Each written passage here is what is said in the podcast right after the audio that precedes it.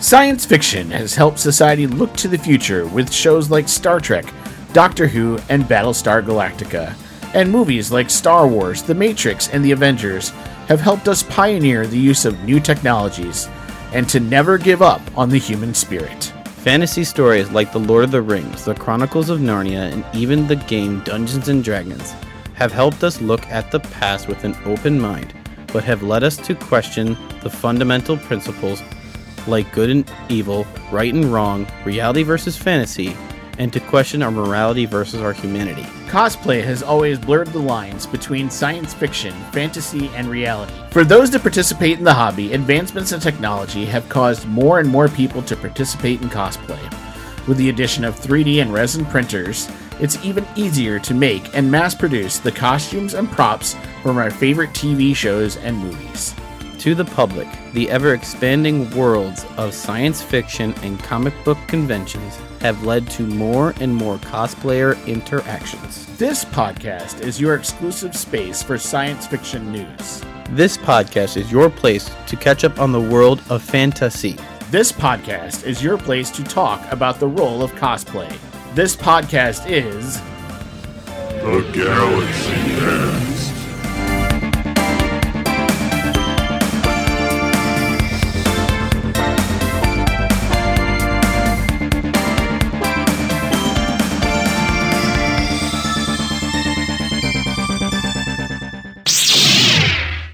Hey folks, welcome to this episode of the Galaxy Cast. I have with me three. people in our studio, including Emperor Palpatine himself.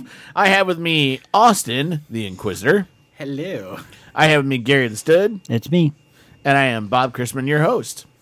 So today we're going to talk about several things before we talk about the very first episode of WandaVision, which yes, we are now moved on from The Mandalorian. Unfortunately, we have finished season 2 and we got to move on and we're kind of in between. We're going to cover WandaVision, then we're going to cover Falcon and Winter Soldier before we get to Bad Batch. So there's lots for us to cover. And we might even cover Loki later on. I don't know. We haven't decided beyond Falcon and Winter Soldier and Bad Bat, which what we're going to do next. But Disney Plus seems to definitely be giving us some things to look at. That's for sure. Even though I really want to cancel my subscription for certain reasons, but I cannot because our podcast kind of relies upon it. So we're going to talk about several things today. We're going to before we get to the first episode of WandaVision, we're going to talk about Godzilla versus Kong, which we have now officially all seen on HBO Max. We're then going to talk about the rumors of Keanu Reeves joining the MCU, what character he might play, and what that might mean for the Marvel MCU. And then we're going to talk about a rumor that Kathleen Kennedy is giving up Star Wars and may hand it over to John Favreau willingly? Okay, so let's get right to it. We want to talk about Godzilla vs. Kong, which is a movie that just came out, what, about three weeks ago now at this point? Four weeks ago by the time we're reporting this?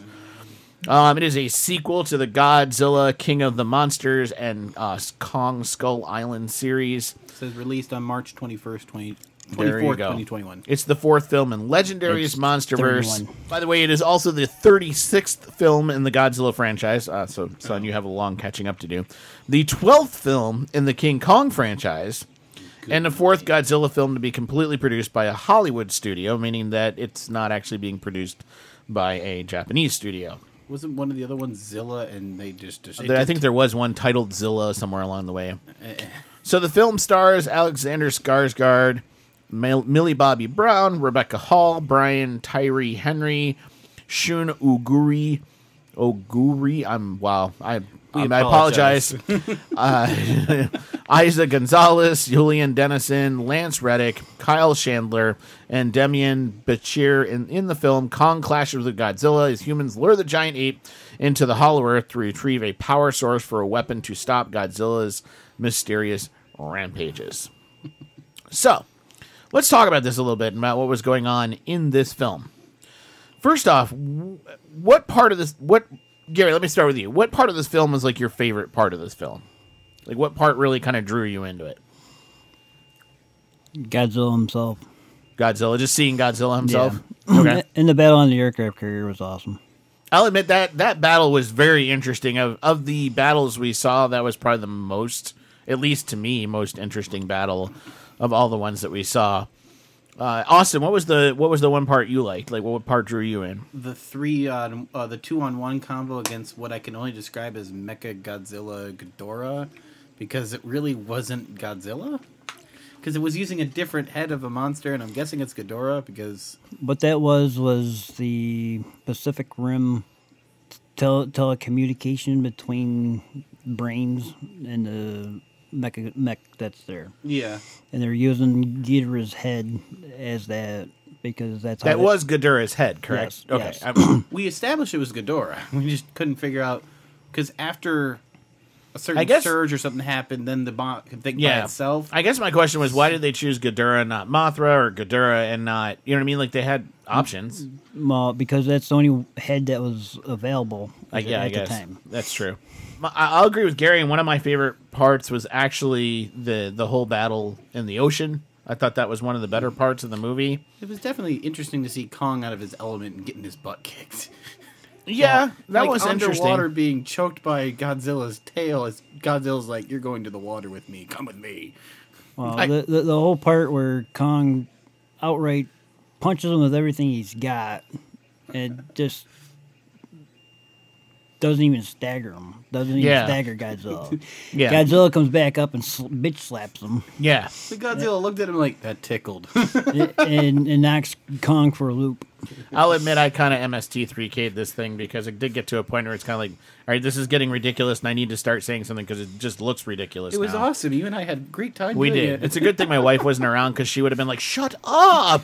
Uh, but we couldn't help it. I know if Gary and I had been in the theater together watching it, we would have been MST3K. you would have been Statler and Waldor- Waldorf uh, I, MSG3. I gave Godzilla a voice. Let's put it that way. Well, let's put it this way: when I was when I first watched it, I was doing my WWE commentary.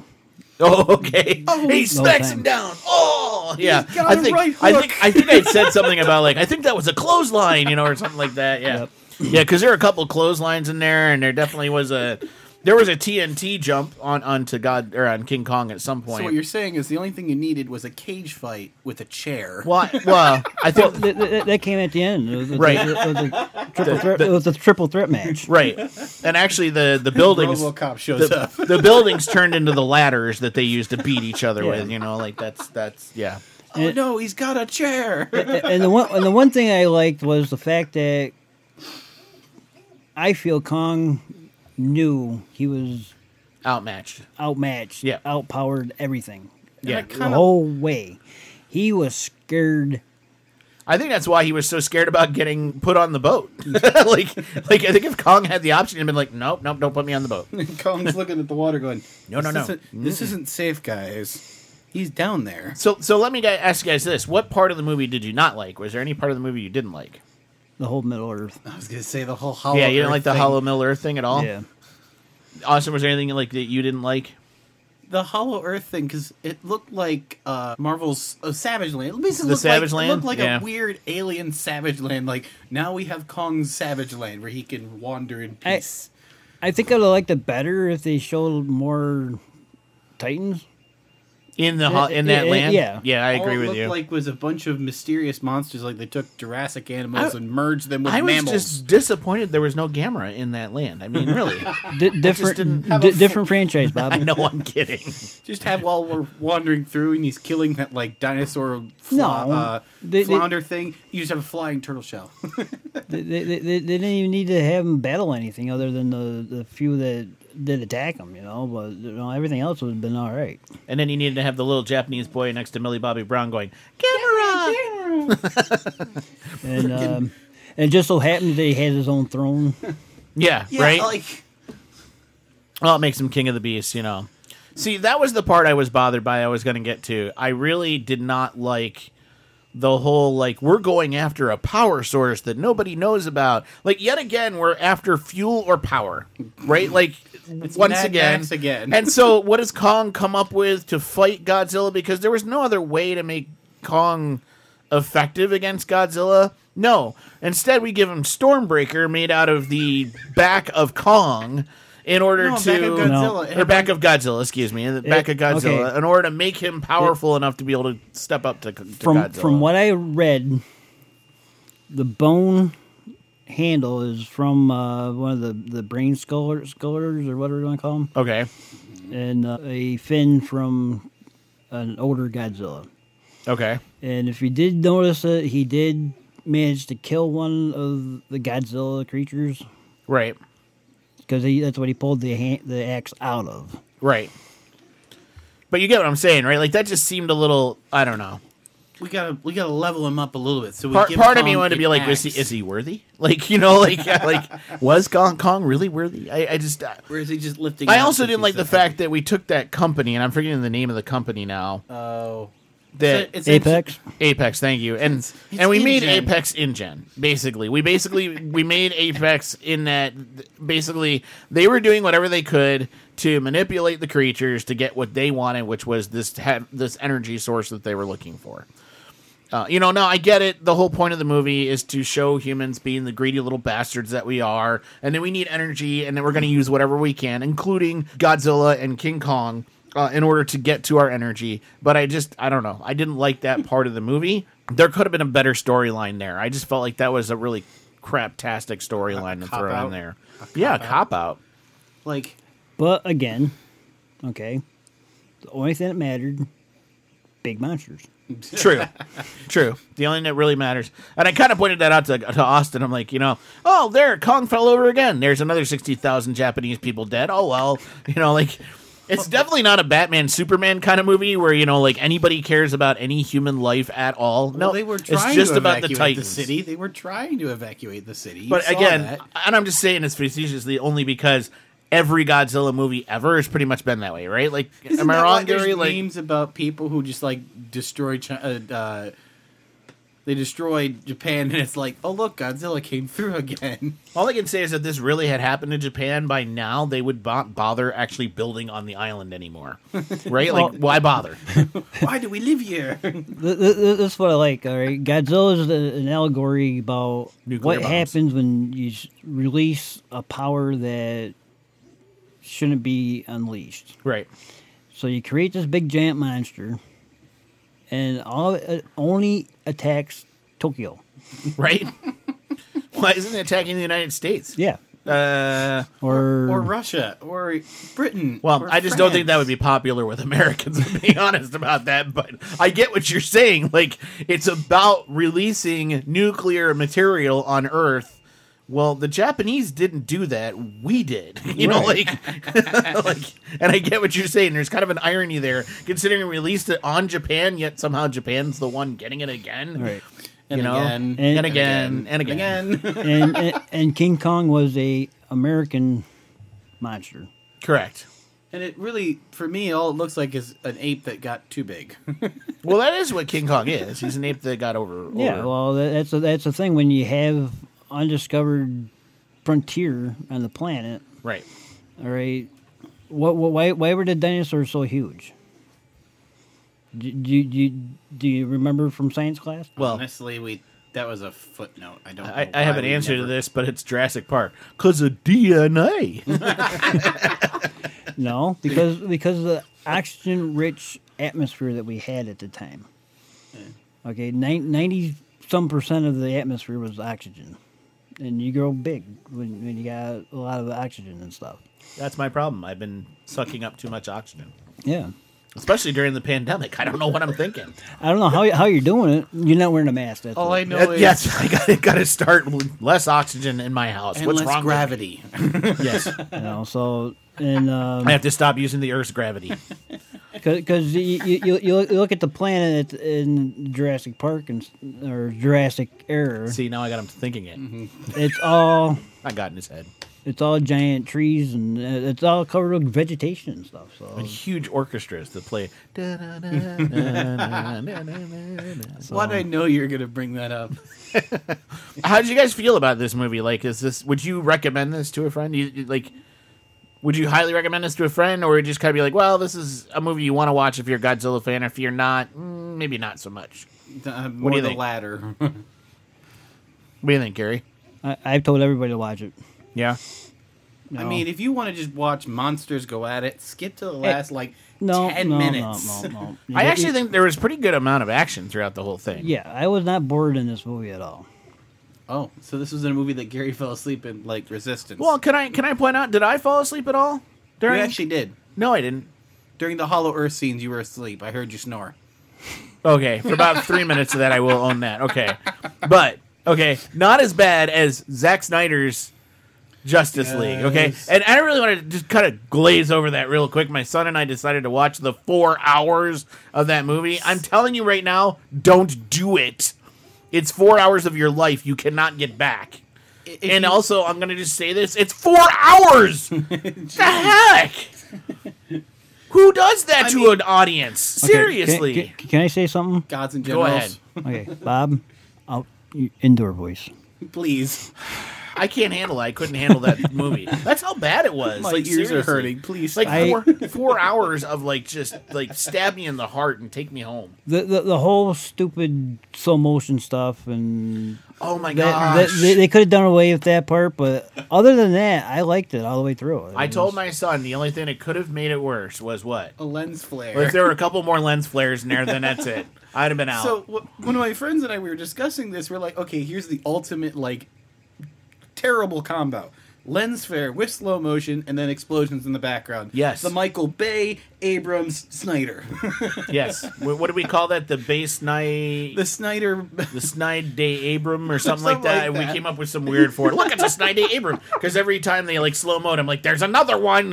like, are you serious? Yeah, they they, they, they, they could have took all the slow motion stuff out of it and, and been all right. In Yeah. my opinion. and I want to glaze over it a little bit, but we we were making we were MSTK in that because the slow mo was hilarious. Because it was the only way I could stay awake, honestly. And and honestly, it was like somebody went and watched The Matrix and went, "Yes, that's amazing," and decided to apply it to a superhero movie. And I'm like, "No, it's not amazing." And, and, and like I told you guys before, take a nap, yeah, have a nice, comfortable pillow underneath your butt, and you'll enjoy the movie.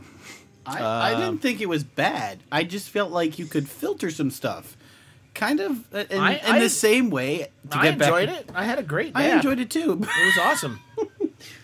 if Yeah. you were to cut out a lot of the filler and maybe shorten the slow mo segments, I will say this: the one part I did appreciate, and that, and that I did enjoy, was that Dark Side actually showed up, and they actually showed the battle between the gods and the superheroes of Earth. Uh, that And I kind of like the fact I actually that appreciated that. I like the fact that we acknowledge the anti life equation that we actually saw it kind of being in use and then didn't get used. Now you have not seen the original cut. I can't No. wait to show you that at some point because you're going to be Ugh. like, "What was that? That was a dumpster fire compared to I- the four hours of Snyder cut." So Um, I have to admit, YouTube has been recommending like side by side comparisons of scenes that were just like dubbed over. Yeah. And one of them is the Superman scene where he arrives to battle. I'm forgetting his name. Steppenwolf. Steppenwolf. And we don't. It doesn't look anywhere near the same. It was And I- awful in And the I movie. watch it through, going, "Wow." Yeah, it was awful in the movie. It was just kind of like out of nowhere, Wow. Superman arrives. And you're like, oh, Well, the, the, the the okay. biggest problem I had with Superman was the fact that they had to Photoshop his mustache off. Oh yeah. I Yeah, was gonna say yeah. it kind of looks obvious. Yes, Is it in the Snyder's Cut? Because I didn't see it as much. It, it, it's there. It's there. Is it smooth? If you really look okay. for it. Okay, I must not been paying attention. Here's the other thing I was a little annoyed with with the Snyder cut, and Gary it probably didn't affect you too much, but it's shot in four three, not in widescreen, right? Yes. so like I've got my black bars on the side, and oh by the way, some of the shots they they threw in were older shots, and they never refined them, right? So you could tell what was stuff that they threw in at the last minute, and what was you know like well shot and well edited and well put together shots. Uh, I wish you would have spent a little more time to clean it up. That that you know what I mean. If I'm gonna watch four hours of a movie, I want to see a clean movie. I don't want to see And see it in HD, not standard. I don't def, which is understand why like- I can't see it in HD. I don't get it. So So I have a. Is our, Let's my get favorite- back to Kong versus Godzilla. What did you guys think of Mecha Godzilla as he were? Because he was kind of Mecha Godzilla, but kind of not. Almost felt Pacific Rim too much. No. no. What do you think, Gary? I, I compared the whole thing as Kong being Daniel Bryan, Godzilla being Edge, and uh, Roman Reigns being Mega Godzilla. Okay, you lost me on all that. I was gonna say you got. That's a, both- that's a WWE triple threat match at WrestleMania. There we go. That's Okay. where you lost me. Okay. See, I stopped at WWF. didn't continue down the rabbit hole. I No. I do not care at all about Roman Reigns, and Mechagodzilla was acting identical to how Roman Reigns has been acting li- lately. The underdog being Daniel Bryan and, and Kong being the underdog, underdog, and pretty much he's the one that defeated Mechagodzilla with the help of the nuclear powered axe. Right. All I know is I was waiting for when Godzilla went to f- to uh, use his atomic breath for Mechagodzilla to just throw atomic breath down his throat and just. I will did say that- there was the one scene where they were both like the red and blue was going at You had each the other. beam struggle, and and I that was, was kinda like, awesome. That actually was kind of cool. I said, except for the fact that that almost looked like a you know, like Superman and you know bad guy bad. What's the reverse Superman dude? I always forget. his name. Bizarro? Bizarro. Remember how they used to have the two of Yeah. them? You know, like Or I even- kind of felt like that was one of those. or even moments, the but- I- Iron Man versus War Machine, right, yeah, same uni- idea. uh, the lasers going at yeah. each other and But- back and forth. But They did that in the original Godzilla you're right. Yeah. and Mega Godzilla. So Yes, they did. that's the one thing I did like is that they did pay a lot of homage to the old Kong versus Godzilla movie and the Mecha Godzilla versus Godzilla stuff. They they, they, they did a good job as as making co- almost the same type of battles and stuff. uh, I'll agree. I think there was a lot of good.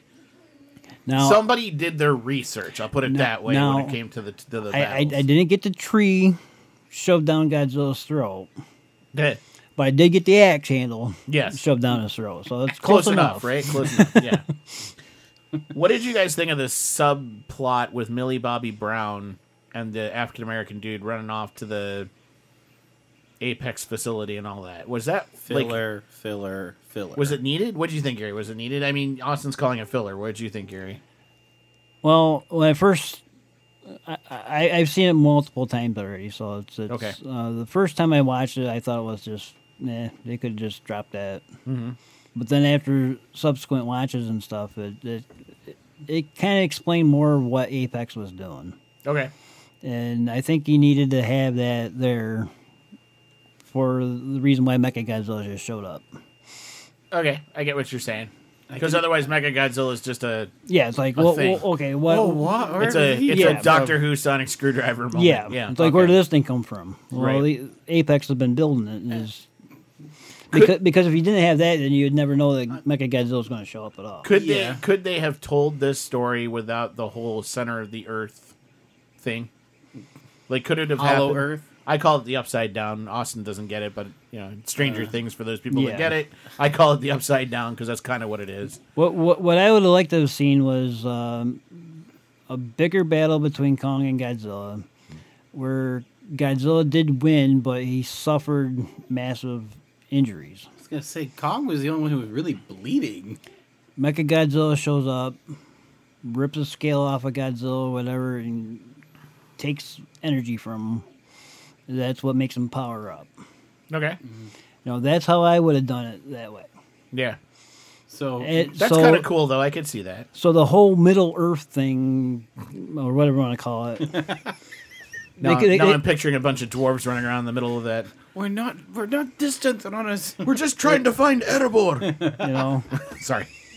they, they, they found Mo- Mordor, and, Right. and they, they- They put the key in and it's over. well, that- well, that- that's the thing. Kong shows up, goes to Mordor, gets an axe, and goes and It is kind of a Lord of the Rings moment, isn't it? yeah. so they could have did, did away with that whole whole, Yeah, whole thing. I, agree, in my I agree. opinion. In my opinion, I, I, that's why I asked it because I kind of agree with you. Like that whole thing seemed a little, I don't know, like too quinky dink. You know, I don't know. Instead It of felt free movement. forced. It felt very forced. That that whole It felt like you were Scene. trying to be adding mysterious world building, and I think they thought it would be cool from a visual standpoint to have a world where you could jump up in the middle of the sky and the world would go the other way. You know what I mean? I thought that it would.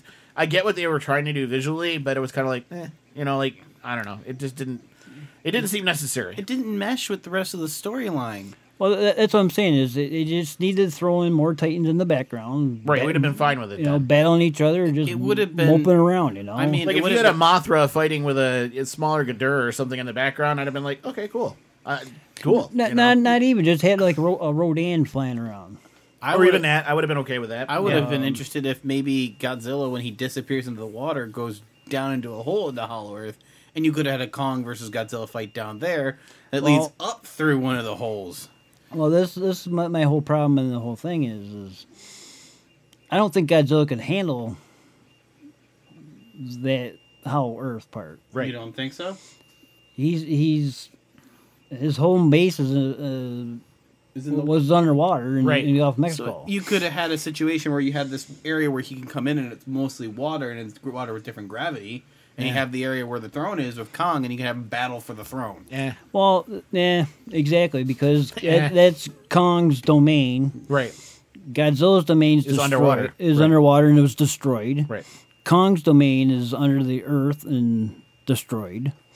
So Okay, maybe I, I was just trying to see if we could bring a couple know. more All right. action fights. So my final question: You guys think this is it for the American Kong Godzilla series, or do you think they're prepared to go further and go on from here? they're going further. I You think was they're gonna going say, further, Gary? If they wanted to end it, I would. What I was expecting when I walked into film, watching this film, like, okay, somebody's gonna die, and they're gonna have one person be the king of the monsters. I was expecting Kong to be dead by the end of the film. Well, I think that's what King of the Monsters was all about, though. Well, So you pretty much just described the movie before this one. well, I was waiting for King of All Monsters so that the Kong gets his ass gets well, here- his butt kicked. here- here's the thing, and uh, I'm stealing this meme. Mm-hmm. Is why be a king when you can be a god? True. King Kong is the king, Godzilla's the god. God. Right. Gods are higher than kings. Fair enough. All right, but at the same time, I wanted to see Kong dead. I kind of did too. Ju- yeah. ju- just just just, Wow. to have a definitive victor right. between the two of them. I agree with you. I didn't like the draw where the Godzilla No. swam off and God, you know, No. King Kong gets to go home. I, I did kind of like the whole uh, mutual respect between the two of them. yeah, I did like that, I understand. but at the same time, I still would have liked to have seen. I wanted a king. I I wanted somebody to win. Yeah. I guess that's Yeah. yeah. Maybe there'll be a And- King Kong versus Godzilla 2. A- and and you did have Godzilla actually winning, Right. which everybody says he didn't. Oh, he did. I think he did. Yeah, because he he's the one that crushed his heart. Right. well, I should say stopped his heart. Right. by standing on it. and you had him be scratched and bled in multiple portions of this film. Well, I mean, Godzilla, or excuse me, excuse me, King Kong would have been dead had it not for the, been for the human interference Right. of defibrillating him. You know, like that.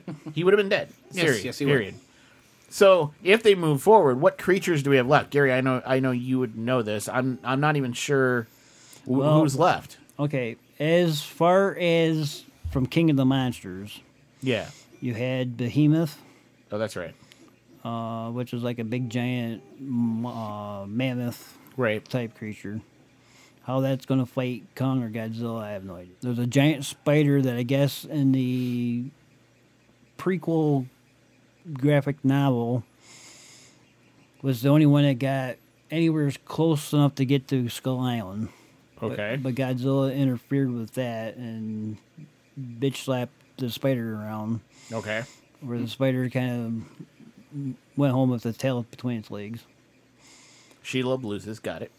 Get out of my head. I Methuselah, I think, is is another one. Okay. That's just from King of the Monsters. That's- So I, if you There look- were some other creatures that, that Godzilla fought somewhere along the way, right? Right. Godzilla only lost to one creature, and that was the I don't remember the, the actual name of him, but it was a smog monster. Oh, okay. Yeah, yeah. So Did he really lose though? I thought he just kind of ran with his tail between his legs on that one. Well, it's a loss. I guess that's a loss. Yeah, you know, Planet X that they haven't we haven't even touched on that touched yet. yet, except for the fact that Ghidorah wasn't from Earth. Right. It's not a natural alpha on Earth, so that could be the there could they, they could do a whole prequel of just Ghidorah itself. And there is a space Godzilla where uh, the aliens come and take DNA from Godzilla and make their own. Really, I don't remember that one. Huh. Okay. Marvin the Martian. I will now take this My P59 space modulator, and modulate your DNA. and I shall modulate Godzilla. But, Godzilla! but, but then the Vor- Vorgons come and they blow the planet up, and, And then Gamera shows they- up. No, no, Gamera will never show up. You know, you don't know who the Vorgons are then. No. Do you, Bob? Uh, the name sounds familiar, but I, can- I'm I'm I'm drawing a blank as to where the Vorgons come from. Uh, Hitchhiker's Guide to the Galaxy. There we go. That's it. that's right. The Vorgon Construction Company That's right. Yeah, yeah, yeah. making a space, uh, a space highway right through Earth. Right through Earth. Yes, I remember that now. What? okay. Okay, Boy. so let's talk about our next A- topic. And the dolphins leave and say thanks for all the fish. Okay, so let's move on to our next topic. So there's rumors flying about that Keanu Reeves uh, could be joining the Marvel MCU. And of course, as soon as that was announced, speculation as to what role Keanu Reeves could be playing started to fly about on the internet. And according to We Got This Covered, they think they figured out the role that Keanu Reeves could actually be potentially playing or might have the looks to play, and that is that Keanu Reeves could look great as Mr. Sinister in X Men in the Marvel's X Men reboot. So, Gary, I know this. I brought this up because I knew of all people you would be excited about this because Mr. Sinister is one of your favorite uh, X Men characters, other than Colossus, correct? If I remember, correct, remember correctly. Well, Colossus is my my hero and um, Sinister's your my bad villain. guy, right? My villain, yep. Uh, so, what do you think of this idea of Keanu Reeves playing the role of Mister Sinister? Is this something you think would, that he could pull off? Could I think he could pull it off, but at the same time, um, Sinister was never really a hands-on um, fighter, right? Didn't he manipulate other people to Yes. do what he wanted them to do? right? I almost feel like if you're going to use Sinister, whoops, if you're going to use Sinister, you almost need to build up to Sinister, right? Like, I mean, like they were doing a really good job of that in the Days of Future Past Well, well, groupings. well, well, the first class movies, yes. Right, because they, they had the Trask Corporation. No, there's the S- Exos Corp. Thank you, thank you. Exocorp, that's the one. Uh, and they were starting to build up to Sinister, I think, showing up. Right. And I, I was kind of disappointed that we never got to that point where they. Right. A- a- after Apocalypse, if they still had the, the franchise Right. attached, there would be a Sinister showing up. I mean, they, they hinted at it enough between or- two or- of the three movies. Or I should say a Nathaniel Essex. showing right, at up. least, yeah, Essex Corporation, And, all that. and uh, Nathaniel Essex is a serious doctor type type of person. right. And I think Keanu Reeves could, could do that part. And he, the fan picture that they have on there is, Yeah. is really good as Mr. Sinister. I just don't see him because everybody knows him as John Wick and He is kind of a good guy, guy, right? Like, I mean, even though he plays Well- bad boy roles, well, John Wick wasn't really a good guy or a bad guy. He was just a he was like an anti hero, really. yes, yeah. and and I, s- I say that only because like when you look at his roles like the matrix he literally Neo. was jesus christ i mean like i'm sorry much. neo is the story of jesus christ i don't care what anybody says he comes back to life he gets resurrected by the robots all that that's that's the story of neo There's so a whole book written about it called "The Faith of Matrix." I read it for one of my film classes. I, I think it's it was a- hilarious. I think it was it's, awesome. It's not hilarious. I think it's actually a valid. It's a valid argument, but Argument. I'm saying, but there's some of the things that they go in so far detail to Uh, make yeah, me I get laugh it. a little bit. I'm I sitting get there it. Like, going they are almost a little too analytical in the book, trying to, Yeah. to detail it out. But I think it's a valid argument that you could say that the story of Christ could be is being told in a modern way through the Matrix. Not to derail Oh. us, but in in that case, you know, Keanu Reeves was definitely a good guy. Right. Uh, you know, when you con- consider him, um, you know, in John Wick, I agree with you, Gary. He's very much an anti-hero. Uh, Bill and Ted, he's a good guy. He, he you know, he, he's He's a lovable good guy. well, he's kind of a dorky good guy, but in bad good guy in a way. But uh, you know, so I get that. Toy Story four, he played the Duke, Duke Kaboom, Kaboom. the Canadian uh, now is that a stuntman. good guy? I, I you know he's that's a stuntman, so I so really again don't- he's kind of an anti-hero. not there, really. right? He actually did a whole bunch of the stuff that was good for the uh, oh yeah, for the toys toys. at, lo- at large. So technically, kind Good of a guy. good guy.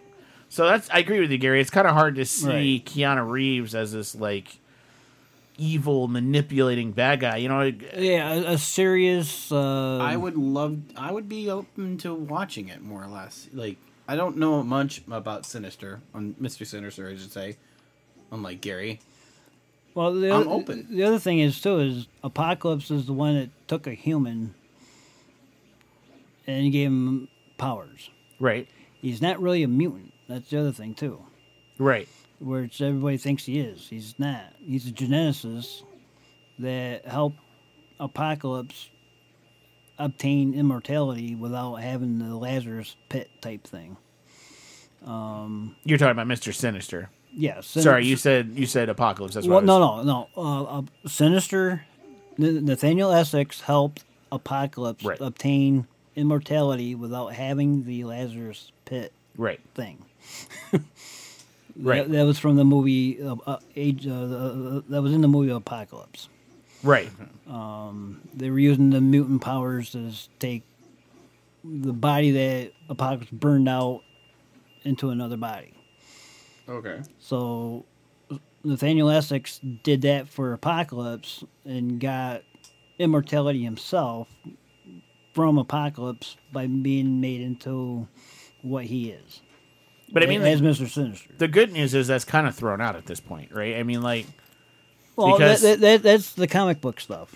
I get it. I It, get it it. came right out of the comic book. So my biggest concern is is I want it done correctly. I don't want it done half-assed. I agree. And I hope they don't rush it. You know what I mean? That's my other big thing about the X Men and, and just mutants in general. Don't rush the storylines in these guys. Like, actually let it play out over an extended period of time. Do what you did with all the Marvel films up to this point for Avengers for your X Men. I I would like for them to do that. Yes. Give do I Wolver- think they're going to? No. No. I'd say give Wolverine his own film and have him go toe to toe with an earlier no, host actually, of the I, Hulk. I I think they need to almost do like a backstory first, like almost do like they did in Apocalypse, do it right because Apocalypse sucked, and go all the way back to how did the mutants begin, and then you know have somebody that's in modern day, maybe even it's just Deadpool, that is the here's how we got to here No. moment, you know. And maybe have Charles Xavier sitting at a table talking to students, and then we flash back. No. No, too predictable. with, with, with, with the Eternals coming out, they can do that with with uh, making Apocalypse. yeah, Okay. All right, so because supposedly that's what happened. He was the first mutant. Was Apoc- Right. Was Apocalypse. Okay. Well, that would make sense because he was a early Egyptian, essentially, right? Yeah. And Do you think they could tie the Eternals to that? Like the Eternals knew the mutants started in in ancient Egypt. You know what I mean? And like they were overlooking what was going on or watching it, as it were. They could. I, I, I think they could. They, they could get away with it. That actually might be a really good, cool tie-in. Actually, I thought first what I heard is uh, there was an experiment happening on with the Eternals, and as a result, it created the mutants by m- accident, and also the Inhumans. well, that's been a rumor that that's how Disney was going to do it. We don't know that's the case yet, but that's that's a rumor that they might use Eternals in that way. I don't know. It could be a cool way to again introduce the mutants to the MCU. I am worried about how they do it. I don't want it to just be like, oh, here's a Deadpool movie. Now we have the mutants. You know what I mean? Like, it needs to be, there needs to be nuance to it. It can't just be like, prang, there's the mutants, and there you go. It's done. You I know, still- like- They, they, I they, s- they could do that, but if they want an explanation. They're going to have to go back and, and, Right. and do that. but you get what I'm saying. I don't just Right. want it to all of a sudden be like, there's an X Men. There we go. We're in. You know, like, I, I want it to be a little more nuanced than that, I guess, is what I'm saying. So let me ask you this if Keanu Reeves doesn't play Mr. Sinister, what other role could he play? What do you guys Well, think? The biggest rumor that was going around the most was Moon Knight, I was but gonna we s- we got that thrown out because uh, They announced who Moon Knight is. So Right. that kind of ends that Um, one. that's Oscar Isaac. Oscar Yeah, Isaac is I'm playing trying Moon to Knight. think of Marvel characters he could play, and I I'm I have nothing- one in mind What is that? Because I because they're going to blow your minds and you're going to be like, oh, I can see it. Um, They'll have to shave his head. You want him to do Xavier? No. I want him to do Ghost Rider. Ooh. I think he could be a good Ghost Rider, an anti-hero who saves people's souls by right? Yeah, by, by the pen taking and stare and everything right. else. Yeah, Yep. I'm just I just think Keanu Reeves would be perfect for that role. after all the other two, after watching the two Ghost Rider films with you two as we were driving to Celebration. You mean the craptastic versions? Yeah. Mm. yeah, where you had what's his face? But remember, like- they're not they're not I know they're no longer. Nicolas Cage. Is who you're talking about? Yeah, you had him cackle like a crazy man. That that it depends on the interpretation of Ghost Rider they would do that he could I do. I think you could do a mixture of something better than the Nicolas Cage version, but closer to the Agents of Shield E version. That instead of having a car, he could have the motorcycle like like he should, And he could but he could have the leather jacket, be a badass. You know what I mean with a chain and all that. I really think I could see Keanu Reeves playing that role. are we going to give a full backstory upon? I think you have to. I think you have to Upon- ignore Agents of Shield E and just like this is a new Ghost Rider because Ghost Rider technically is a uh, how do I put this? He's spirit. a spirit that moves from body to body. So this could be a new body that the Ghost Yeah. Rider uh, em- isn't his, embodied. the actual spirit of Ghost Rider named Nefe- uh, There's a yeah, mis- Zephesto or something like that? yeah, something. like- He's a he's a Zarathos. Zarathos. he's a sub being of Mephisto and worked for Mephisto at one point in time, and Miss Mephisto is going to show up in Doctor Strange too. So that is why I'm saying this could Okay. they could tie it in. you could tie it in, Ghost Rider is the spirit of vengeance, right? and the name you you mentioned is is correct. But Okay. He had nothing to do with Mephisto. I'm pretty sure he worked with Mephisto. Just- Mephisto wanted him to be his herald type of, of person. Okay, so that maybe that's what I'm thinking of then. Right. Okay. So, Ghost Rider is basically no. I'm in it for myself. Okay. The spirit of vengeance is in for himself, Right.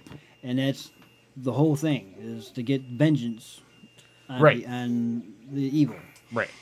and everybody, every sub demon, devil, everything wanted the Ghost Rider to be They're subordinate. right working for them. Right.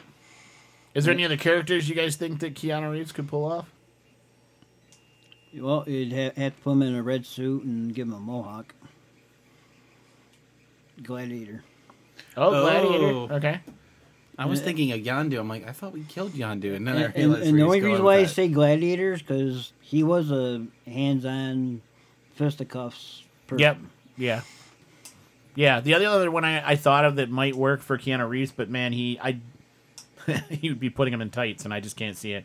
Uh, is is the Captain Canuck to bring in the Alpha Flight team?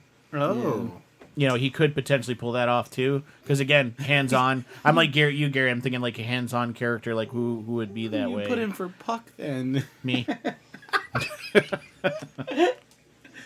Tyrion Lannister. Well, e- okay. I- Either either that, or I always thought Danny Elfman or Danny DeVito, not Danny Elfman. Danny Sorry. DeVito. Danny DeVito could make a really good puck, don't you think? I I've always thought he could. Portly enough, I- but I don't I- think he's short enough. He might be too old now. That's part of the problem. I wanted to play Wolverine. You want DeVito?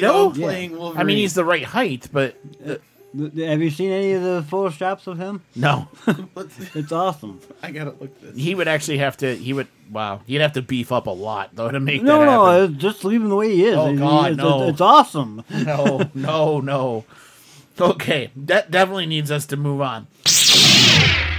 Okay, so the last article we want to talk about is Kathleen Kennedy.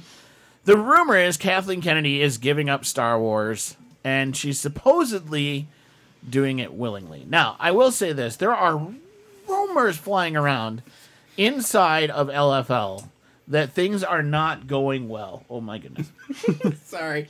that things are not going well. And I can tell you that Kathleen Kennedy puts on a good face and is acting like everything in LFL is great, grand, wonderful. All the projects are moving forward. Everybody's happy, and and the Cassian Andor series is going to be great, and the Obi Wan Kenobi series is going to be great, and Bad Batch is going to be awesome, and everybody's going to love everything. And I'm telling you right now, inside of LFL, there is a civil war going on. And I'm serious about that. There, there, there is two batches of people within LFL, and they are battling with each other about what to do about moving forward with Star I Wars. feel like we should have the boxing uh, in the red corner. We have Kathleen Kennedy representing the but the, re- Empire. the real reality is all of this started all of it started all the way back, and we've had a podcast about this with the Gina Carano firing. And again, here's where it gets interesting. It's not just about Gina Carano being fired, it's how Kathleen Kennedy did it that has a lot of people upset. And supposedly, Gina, by the way, I'm bringing this up now because this weekend, Gina is supposed to do three interviews. And she has said, with different networks, she has said in one of those three interviews, she will be outing the people who inside LFL are very upset that she got let go Oh, I think. and it- actually contacted her and showed support for her privately, even though they wouldn't do it publicly. And she has gotten permission from those people to start talking about the fact that they privately supported her. I'm thinking Favreau. I'm thinking uh, Filoni, and I'm thinking probably. I actually don't think it's Filoni. You don't believe it think or not? Filoni? I don't think it's Filoni. I do think it's Favreau. maybe uh, the one girl that's directing Howard.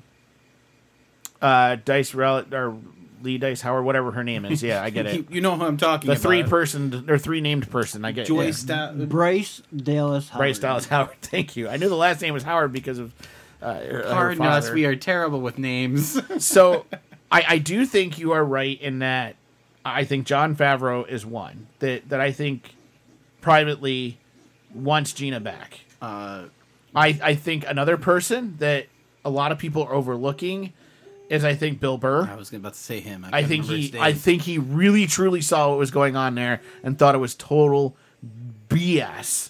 Okay, And that she especially got af- let go. and especially And I after think the, there's uh, a surprise. Academy Awards I think incident. there's a surprise you're all going to be surprised at. I think Kevin Feige oh was furious at Kathleen Kennedy for her management style in the situation. I don't think he was necessarily against getting rid of Gina, but from what I'm hearing, Feige's upset that they did it through social media and said that that is not a way that a business does its hiring and firing of people, which I can agree with. It, it, you know, I, I see what Feige is saying. If you want to get rid of somebody, you want to call them in, you want to release them, fine. Do that privately. Don't make it a public thing and then make a little statement, you know, on your website. But don't go out there in social media land and just be like, mic drop, you're fired. Ugh. You know, like he. you don't need the Donald Trump apprentice. I'm sorry, you've done a terrible. You've done but a even terrible then, job. it was a You're TV fired. show that everybody agreed that that's how it was going to get handled. This is not the way you handle contracts. This is not the way you handle business. Okay, Em- Disney's employees, going to get a yeah. right with employees. Disney's going to get a really. I mean, I'm sorry, they have a black eye. They know it. They know it. I, I mean, think about this. It was so big that at the last investors meeting, and Forbes actually reported on this, and Forbes doesn't like to talk about this kind of stuff. But at the last investors meeting, investors were actually asking about Gina Carano, the way it ha- got handled, and what are they going to do about it in the future? And I'm telling you right now, Forbes magazine would not be covering that unless they thought there is still backlash inside of LFL about what's going on here. So here's what I know of from the there's two there's two realms of thought about what's going on here. Okay. Either Kathleen Kennedy is uh, willingly going to step away. I'm not even going to call it willingly stepping away. From what I've heard, Kathleen Kennedy is going to you're going to get mad about this, but it's good for the franchise. She is going to get promoted inside Disney. To what? We don't know, but she will not be the head of LFL anymore She'll be the head. Of and then something John else. Favreau will come in and head LFL. Now, there have been counter arguments to this, and I kind of get it. John Favreau is not a business leading type of guy. Do you get what I'm saying there? Mm. Okay, he's a behind the film, he's a behind the camera kind of dude. I could understand that actually when people were saying, well, he's not the guy to do it. I wouldn't be surprised if you promote Kathleen Kennedy and move Kevin Feige into head of LFL. Isn't Kevin Feige and head of uh, Marvel right now? But I think he's looking to get out of it. So it would be a sideways step for him. Let somebody else Why? head up Marvel. There's people in Marvel that could lead Marvel, and Kevin Feige could move over to Star Wars and fix it and clean it up. And Okay. and there are people. I, the Russo brothers come the first thing that comes to mind. Yeah. let one of the Russos lead. was gonna Marvel Marvel's in a decent state that they could they could have Kevin Feige step away. You could have and him- they'll be okay. You could have the Midas stu- touch step away from it for a little bit and let the gears turn for a little bit without him, and try to have the Midas touch on Star Wars. Yes, Bring and the get it fans- turned around because right now the fans are furious in the Star Wars side of things. Get the fans back on your side. Possibly redo the sequels. Now, if that's The other rumor that I'm hearing Mm. is that the upper management likes Kathleen Kennedy. They love her. The guy who's the CEO of Disney right now, and his name's slipping my mind, he loves Kathleen Kennedy. She's staying, and they're basically going to write a letter. This is the other side of it to anybody who's working for LFL that Kathleen's staying for the next five years because her, her contract's up, I think, in three months. Uh, but they're going to renew it for five years, and if you don't like it, now's your chance to leave.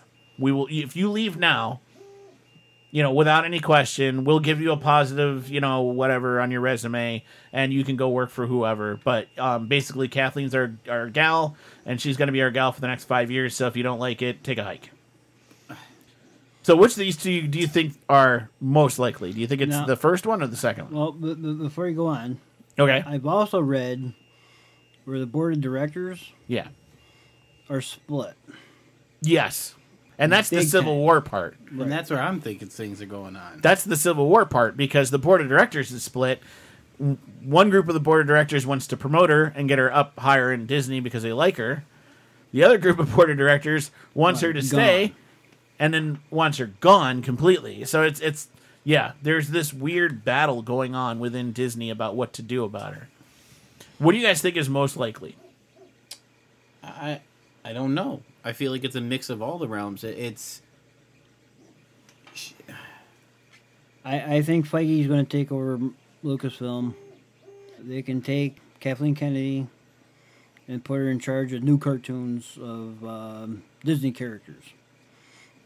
and I could totally see that being fine, No. but I don't know if that's what I- I, I- would want. I would be even more sinister with that, Gary. And, and here's where I like this is where my brain goes. This is wrong and evil, but it I could see Disney doing it. I I I would move Feige to the head of LFL. You're right. I'd have the Russo brothers run Marvel. Um, I'd move Kathleen Kennedy. You're gonna you'd all hate this to the head of Pixar. And I'll tell you why you'd make Kathleen Kennedy the head of Pixar. If you want to change hearts and minds of children, she'd be the one to do it because Pixar movies are always always crafted towards which group of people. Do you really want her Kids. messing with children's minds? I'm not about saying I things? like the idea. I'm just saying if you're s- a little twisted like Disney, at least some of the people on the board of Disney, that's where I'd put all my eggs in a basket. I'd I'd move Kathleen Kennedy to the head of Pixar. I was gonna say I don't think the most recent Pixar and Disney films, like uh, was it Soul, was by Pixar? Was it, Because Soul was by Pixar, The Raya and the Dragon was by Disney. both of them are not that great. Uh, well, Well, they we didn't ha- do well, but we, again, they I weren't have- box office releases, so we they're don't not know. box office releases. But I'm sitting here saying is, is we watch Soul. I wasn't that impressed with it. I know a lot of people loved it, I but didn't I was think like, it was eh. all that interesting. Yeah, I thought it was kind of Cool. boring. Yeah, we have music intro- introduced into it. And I know, and I, intrigue- as a music teacher, I saw a lot of potential in it, and I was disappointed. and you were with it. like let down. And for me, it was also terror. was like, we gotta watch it. We gotta watch it. Why? yeah.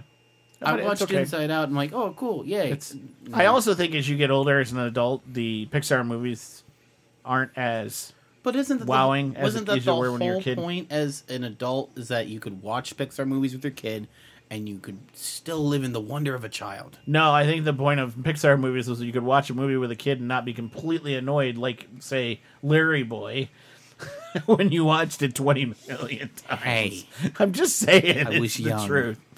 I was very young. So Gary, you- you're, you you think it's more of the they want her out kind of thing. I, I think they want her out and put her in the uh, development of new Disney princess movies. Okay. well, take it'll- her, take her feminist stuff. It'll and be go put it interesting to there. see where this goes. I think her contract's up either in the next month or two. I'm, I am kind Mm. of curious what their plan is. Like, what do they plan on doing here? How do they plan on moving her around? Mm-hmm. And Then, then that way they can have their first non-gendered princess.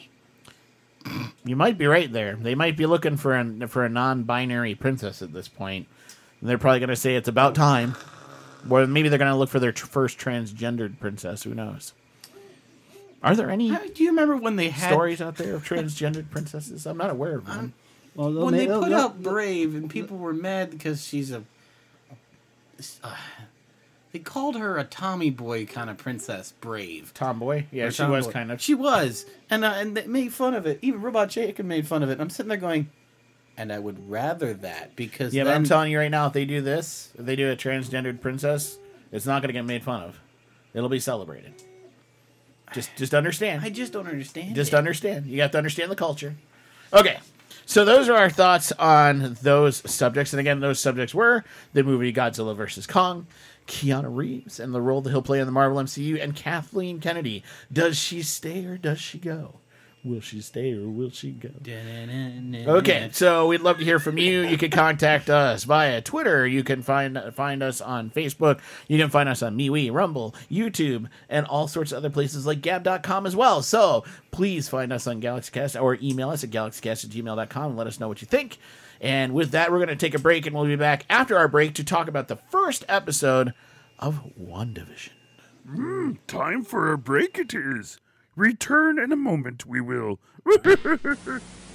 Nagamaru! It's the Star Wars Creature Cantina that you put together. Action figures each sold separately. You can make them move on revolving discs with the action lever. You can even make them fall. Gotcha, Hammerhead! Got him! I told you not to follow me, Greedo! You owe us money, Han Solo! You're not gonna collect this time! Wow, what a weird place! Kenner's new Star Wars Creature Cantina. Action figures sold separately. She was born in Atlanta, Georgia, and although not much is known about her childhood, she was rumored to have graduated high school early by the age of 12. But that didn't keep her from her job as a member of America's elite counterterrorism unit known as G.I. Joe. She was one of the original members and was tasked with training them in hand to hand combat, where she met and really started to respect fellow member Snake Eyes because he was a better fighter, but let her win the sparring match anyway. As she continued her work with the Joe team, she became a counterintelligence asset. She is also an expert in martial arts and acrobatics, having trained since the age of nine with her father and three brothers. She earned her black belt at the age of 15. Before joining the military, she graduated summa cum laude and even passed her bar exams to practice law. But she went into military training anyway and graduated from Advanced Infantry Training and Ranger School. Not long after this, she went on a mission to the Middle East where they tried to save George Strawhacker from Cobra. On the way there, there was a helicopter crash and she was stuck in the burning chopper, but Snake Eyes stayed behind to rescue her. In the process, a window exploded in his face, scarring him and also damaging his vocal cords. She was one of the first Joes to enter the town of Springfield, a town that Cobra had taken over, and with the help of Cobra Commander's son, Billy, she was able to escape. Not long after, she was captured by Storm Shadow and taken to Destro's castle in Transcarpathia. Once rescued by Snake Eyes, she learned that Storm Shadow was Snake Eyes' friend from Vietnam. She led missions to Sierra Gordo, New York, the Soviet country of Barovia, and even faked her own death to travel with a circus in Eastern Europe. She went undercover with Cobra, but got caught and subsequently escaped. She and Snake Eyes would continue to serve G.I. Joe until its disbandment in 1994. Later, when the Joes were reinstated, she was offered a position of field commander along with Stalker and Gung Ho. She has long red hair that she often keeps in a ponytail and she often speaks with a localized Georgia accent. Her favorite weapon of choice is the XK 1 power crossbow. Her real name is Shannon M. O'Hara, and she was recruited directly by Duke of the G.I. Joe team but you probably know her by her code name of Scarlet, the first G.I. Joe female team member and one of the most loyal and helpful. And now you know the rest of the Galaxy Cast story. Do you own a business or a podcast? Are you looking for ways to expand the audience you reach? Then Star Productions could help you. Southern Tier Audio Recording Productions started off as a homegrown audio recording company, offering professional recordings for aspiring musicians. It is now a multifunctional business offering DJ services, recording, and advertising services to those who own businesses and podcasts.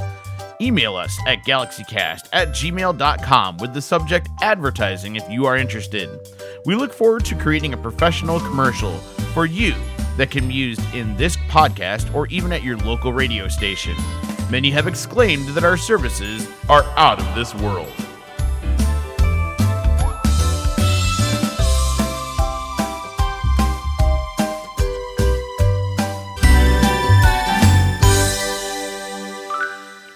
Do you keep a calendar of events in your kitchen?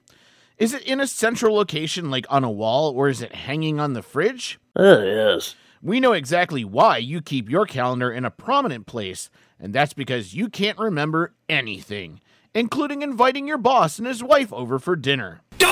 Well, have we got a product for you? They're called Hearts Needed. Hearts Needed is the perfect product to highlight those important events that you need to remember. Can't remember your anniversary? Hearts Needed can help you there. Can't remember your wife's birthday?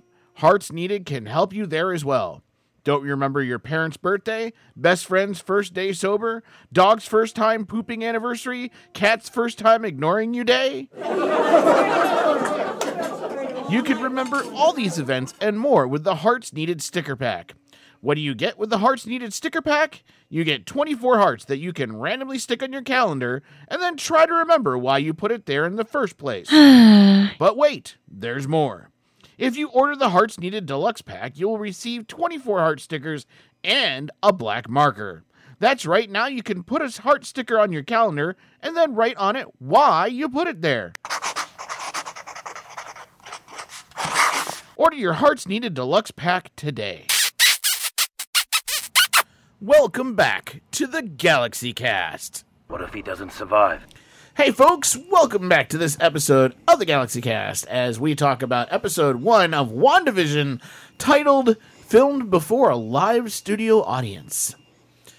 This was an interesting episode, and it got even more interesting as time went on It uh, was, on the whole thing. it was sponsored by Buick. Would you stop to chew it? Okay. So we're gonna read from Wikipedia's explanation of what episode one was about, and we can talk about it as we go. Mountain Dew it. Newlywed couple Wanda and Vision move into the town of Westview in a black and white 1950s setting.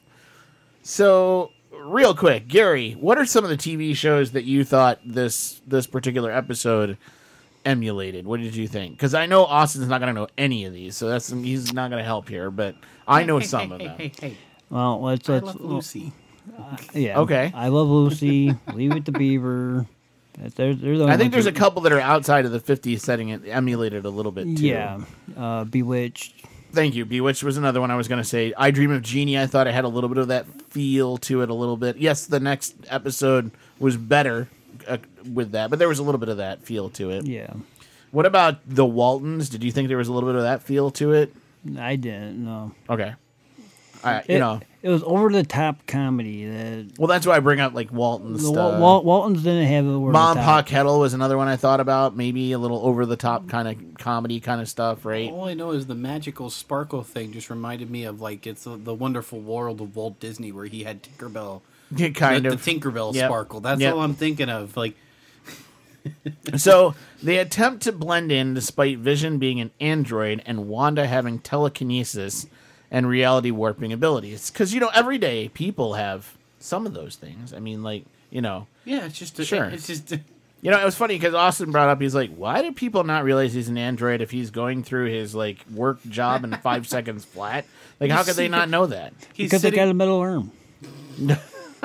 he's over there looking like Superman going. Well, and like, what did I tell you? I mean, we know more about the show because it's over. But at the time, I was—I even told you at the time. Well, obviously, something else is going on here that, that's that's kind of keeping people from seeing that or even realizing that this isn't normal. And obviously, Wanda it ha- plays a major role in this, or it wouldn't be called One Vision.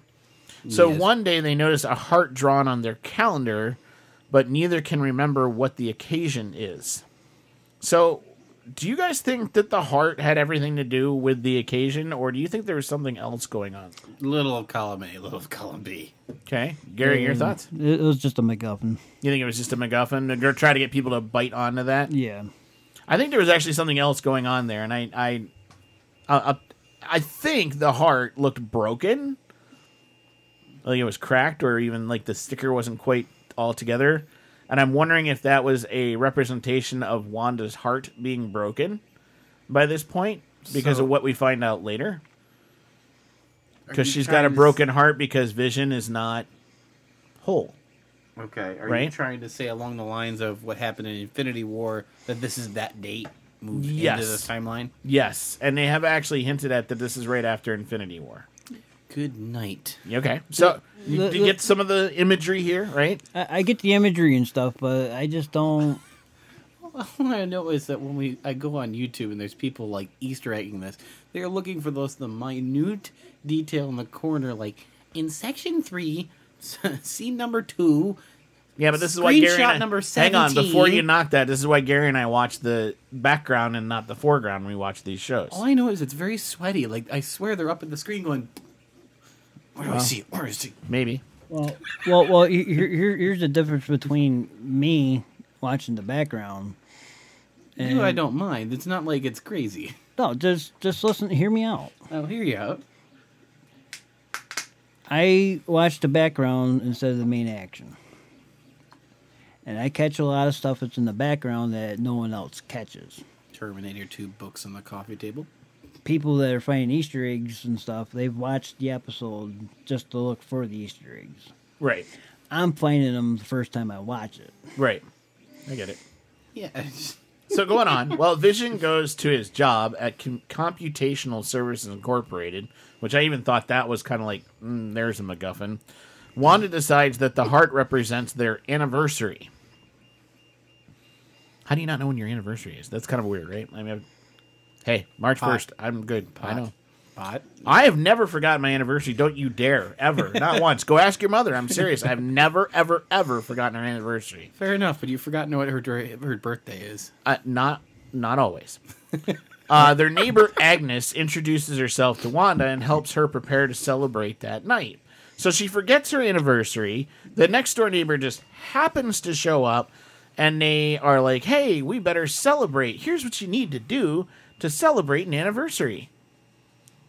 You know, and it's funny because all the things that she suggests are nothing that people do to celebrate anniversaries unless you're on a 1950s sitcom. Don't you agree, Gary? Like, none of that stuff is ways you would celebrate a normal anniversary, like, in any way, shape, or form. Nah, I would, but Yeah. Okay. why not? But I mean, I, I felt like it was very, like, Leave It to Beaver esque, right? I would do it. There it is. There you are, Palpatine. But it, it felt very, like, Leave It to Beaver esque, don't you think? Like, something that, that, that Mrs. Cleaver would have done in order to celebrate with her husband. I, I That's the way I felt. Yeah, that, that, that's that's the problem I had with the Wasn't- 50s sitcoms. Yeah, I guess that's true. Say, isn't that 'Cause 50 it's- sitcoms writing like weird, like predictable things are well, about okay. to happen? 50s sitcoms were trying to keep the 50s family ideology going strong. So this is like I don't know if you've ever seen the memes online. They actually aren't memes. They're actual articles where the woman where like they tell the woman in Woman's Day magazine to be dressed for success when he comes home. Like be in a dress. Uh, meet him at the door with a drink to make him feel more comfortable.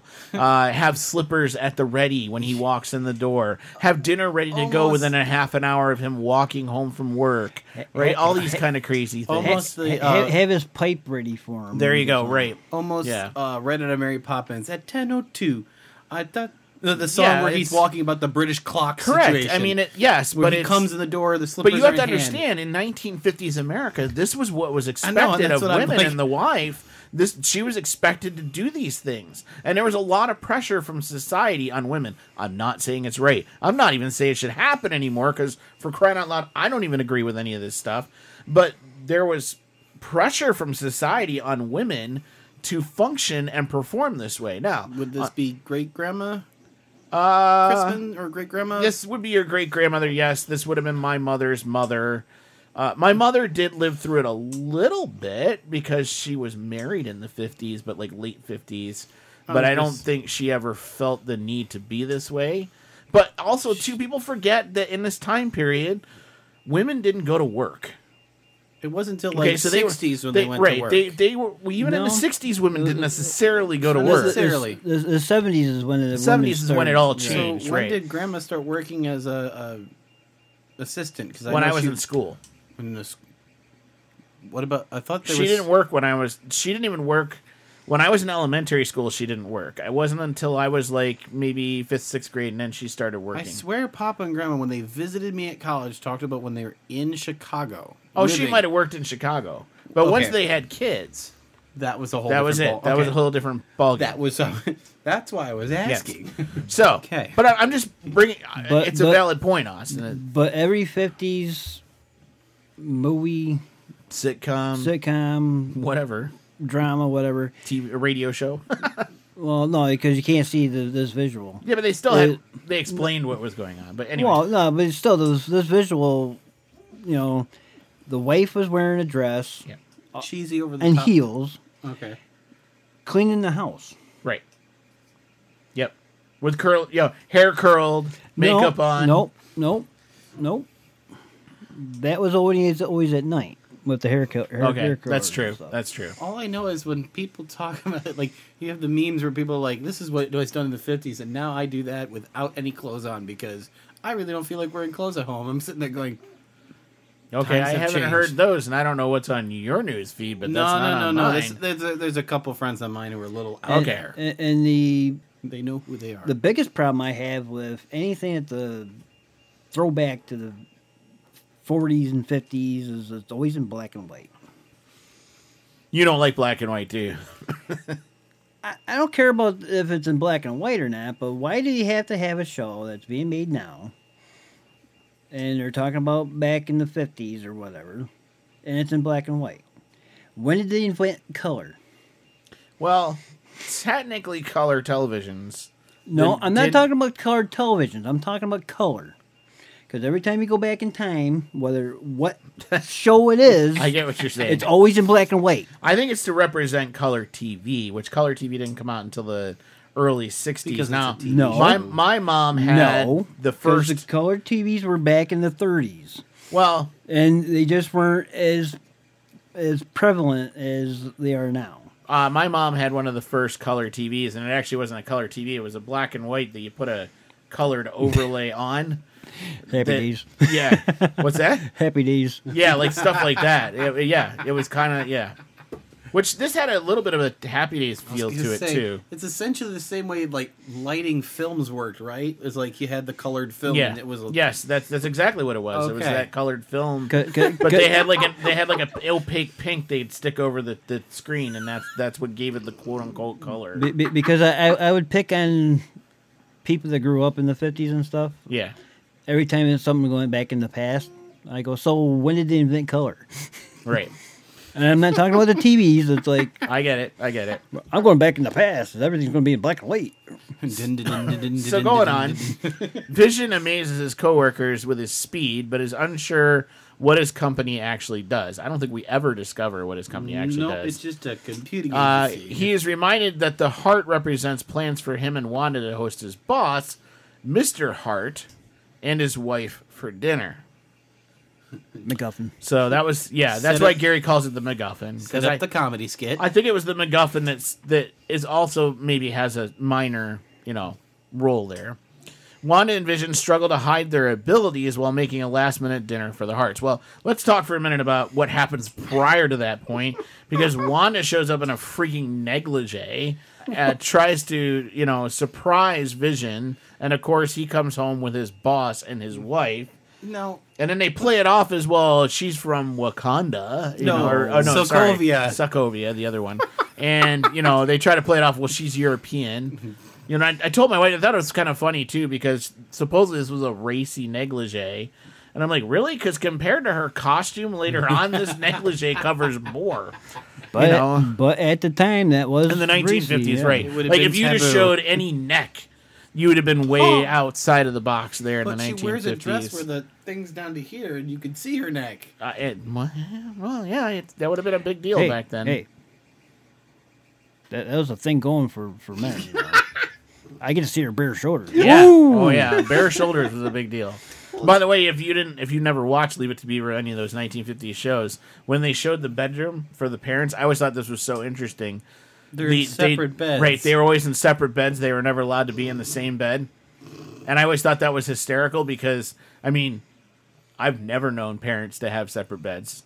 well, unless Grandparents, yes, but not parents. they- And I would think that maybe that was- parents that are slightly separated. that was done by the way because the corporations that Oh, ran yeah. the TVs, the TV stations didn't want to imply that anything was going on in the bedroom, so you kept the parents separated because, you know, you're married now. That's not supposed oh, to be it was happening. part of one of It- the Taboo. It, it's taboo enough that they're sleeping in the same room. Oh my goodness! Right, like how dare you sleep in the same bed? And they slept with clothes on, by the way. Always made sure they were fully clothed. no time out here. 'Cause- okay, the movie The Patriot. Mm-hmm. Okay, when uh, Heath Ledger spent the night, Yeah. what did they do? The uh, the uh, the bag thing. They sold Yeah. him to the bed. They sewed him to the bed. I thought they sewed a bag on him that he couldn't move. Well, it- same difference. Yeah, they they sewed a, a what's called a sleeping sleeping tarp onto him. essentially, which which would basically have kept him from getting out. Uh, yes, and that was their way of that was their chastity belt, as it Yeah. were. so essentially, if it was been Harry Houdini, it would have been a straitjacket. and He would have gotten out of it. Yes, yes, that's exactly it. But he couldn't get her out of it Uh, though. Right, exactly. At least not without the parents knowing, anyway. See, that was the point. See, that's the pe- point everybody misses about that movie. It's not just about him; it's about her too. You would know if he got out and she got out because it would be pretty obvious. Okay, You would E- know. explain this to me, Bob. I'm just. I'm going to say this, and I'm, I'm time out. I'll let you figure that out on your own. Maybe back in 50s TV, I don't understand this, but if you're married, would you not be sleeping to have kids together in the same bed at least? No, because storks brought your kids. What oh are you my talking about? gosh. yeah, the plastic pickle guy. Right. It's like, how do you not know how, how this works by now? You, how do you think you got here? All I know is A that stork brought you to my front door. What are you talking about? And, and, and besides, What does this feel like? Uh, Bill Cosby's like, you know, you wait.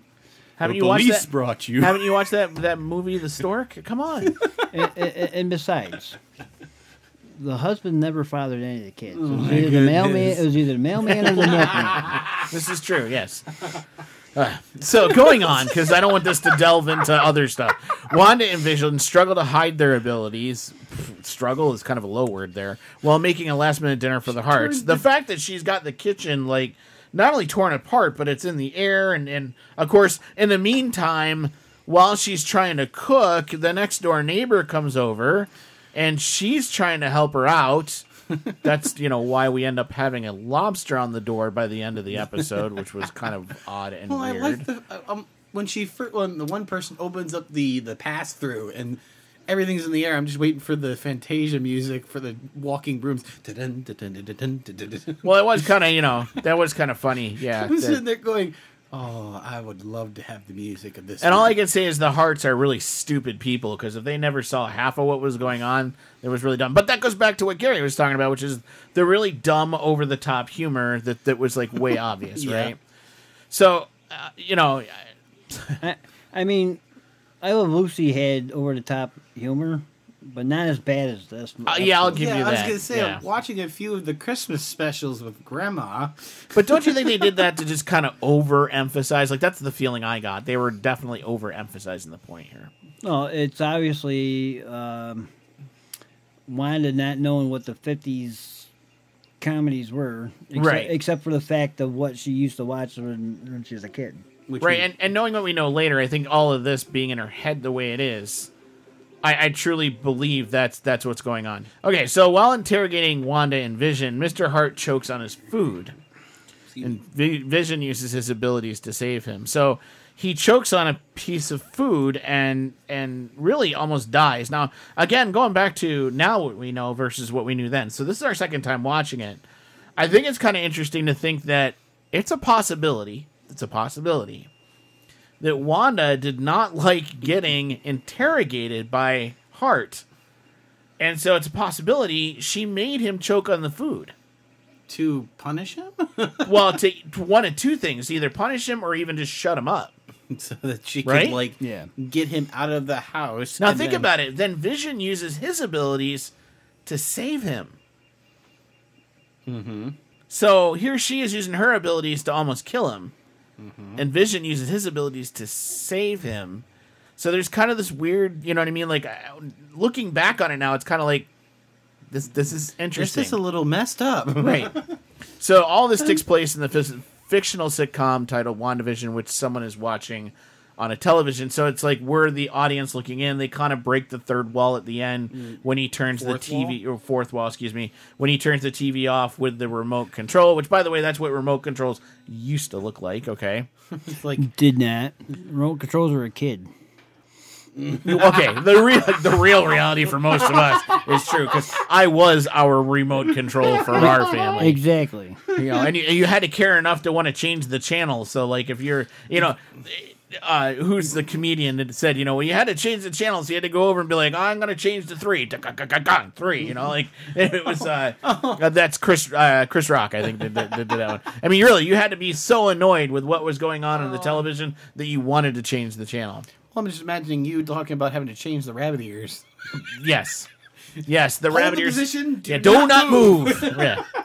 So a commercial during the WandaVision program advertises a Stark Industries Toastmate 2000 toaster oven. What do you guys think that might have been for? Like we know all the commercials represent other things. What do you think the toaster oven might have been for? The Stark Industries toaster oven. Uh, I'm a bit cynical, but I'm going to say because Stark used the Infinity Gauntlet and killed himself, in doing so, he kind of burned himself, so he's a burnt toast beast. Okay. That's kind of a, wow. That's that got dark, but I like it. I like where your head's at. Okay, Gary, what do you think it represents? A tie in to the Avengers and stuff. Okay, because Circa Indus- Industries and it, and also at the time, showing them that they didn't develop just weapons. okay. Fair enough. That Stark Industries did more than just weaponry. Okay. My thought process was maybe this is Wanda's view on Iron Man, that all he is is a glorified toaster oven. like really? Like think about it. Like isn't that what all Tony Stark is in that armor? He's glorified toaster oven. He creates heat in the form of lasers and rockets, and he throws it at his enemy. Yeah, I I, I, I could get that. Think about it. Yeah. I, could- I could get that, but maybe maybe, maybe it's the Human Torch and uh, Right. uh, re- recycled into a toaster. Right, yeah. Maybe Tony Stark Oh. like grabbed the human torch and you like, you know it could be a mention to the the Avengers Initiative robot Human Torch. Well, could be. Who knows? Yeah, well, Well, that's what I'm was talking that- about. Yeah, what was that Oh. called? Humanoid, right? I think was what he was Oh, called. well, this is the Human Torch. was he Human Torch at Yeah. that point? Okay, I thought he was a different name at that point. But Yeah, I think it's Johnny Storm Human Torch for Fantastic Four. so, what did you guys think of this first episode of Wandavision? Uh, I know this is their second time watching it, so it's kind of hard to talk about our our first initial thoughts. But wh- what did you guys think of this episode? Because there's not much more to say. We just went over the whole. Well, I'm not ra- Episode. I'm not going to rate it. I'm just going to say I didn't like it the first time and it is, didn't like it the second time. Okay, Austin, what did you think?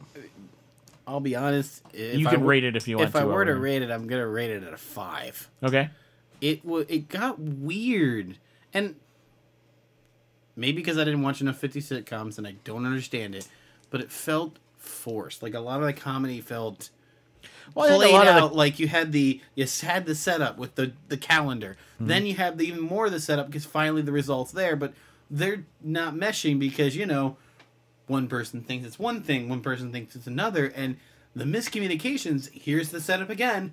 The mi- the payoff is her coming out in what would be scantily clad clothes for the fifties, and not seeing in what I would only equate as mid dark that, that does not look like Vision from behind. I get it.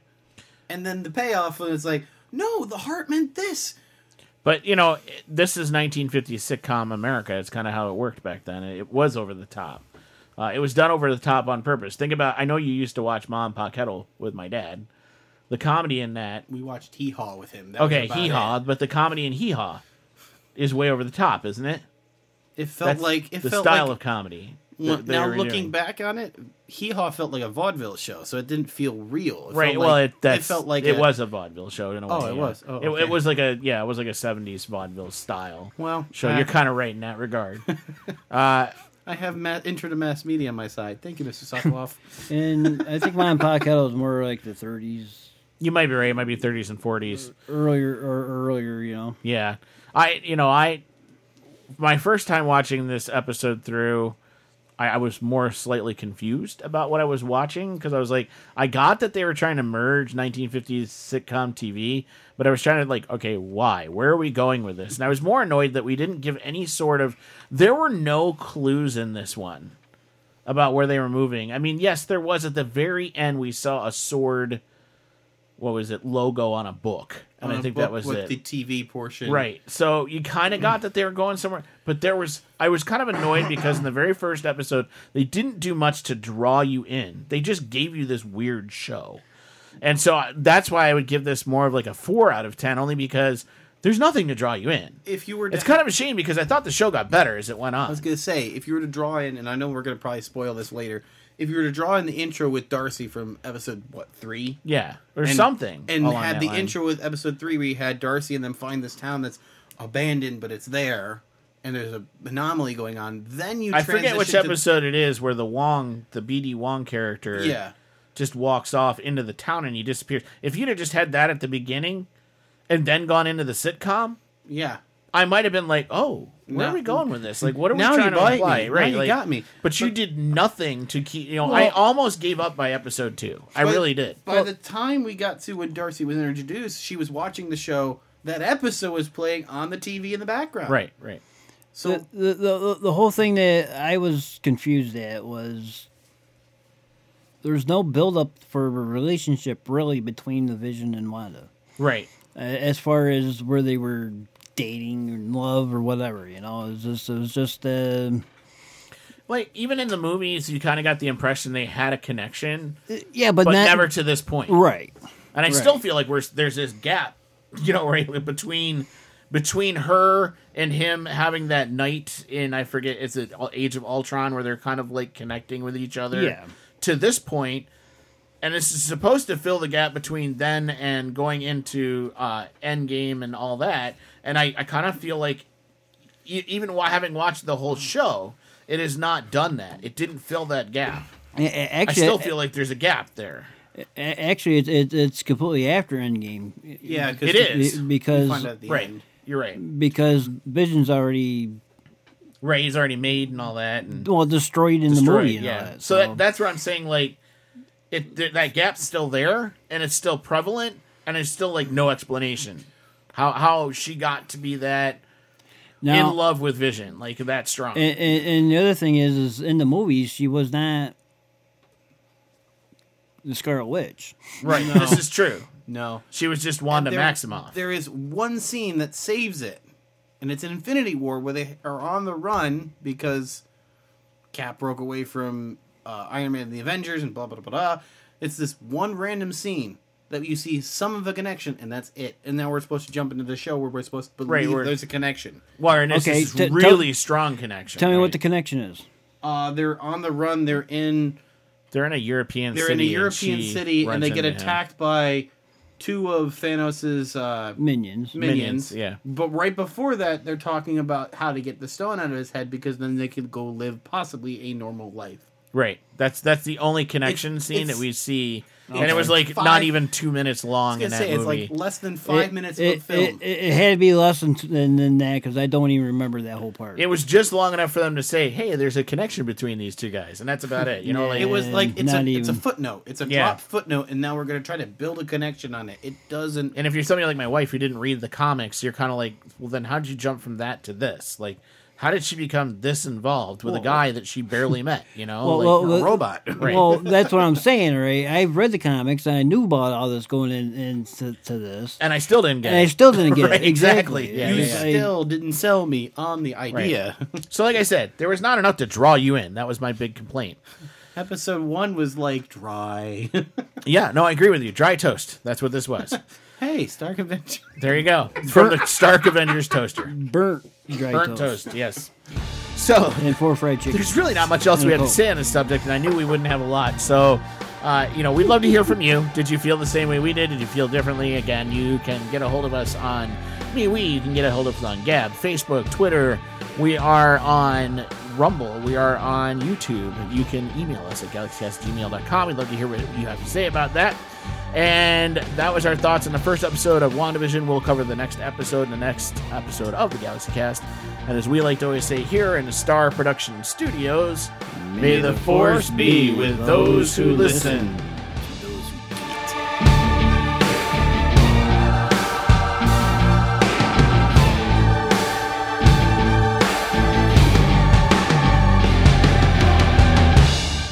Thanks for taking the time to listen to this episode of the GalaxyCast.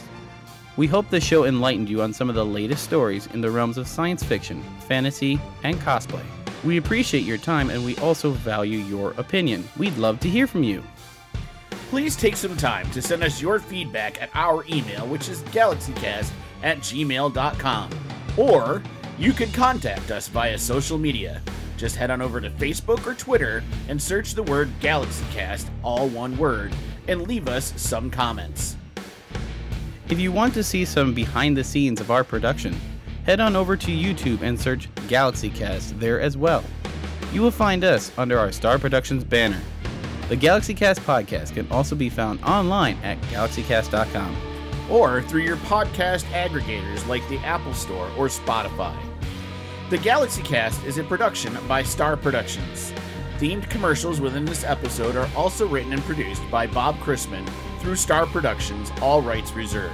Music from the intro and outro of the Galaxy Cast can be found online at www.silvermansound.com. Intro music is titled Switch Me On, and outro music is titled The Gatekeepers. You can find links in our show notes. Until next time, Galaxy Cast fans, follow the first star to the right and straight on till morning.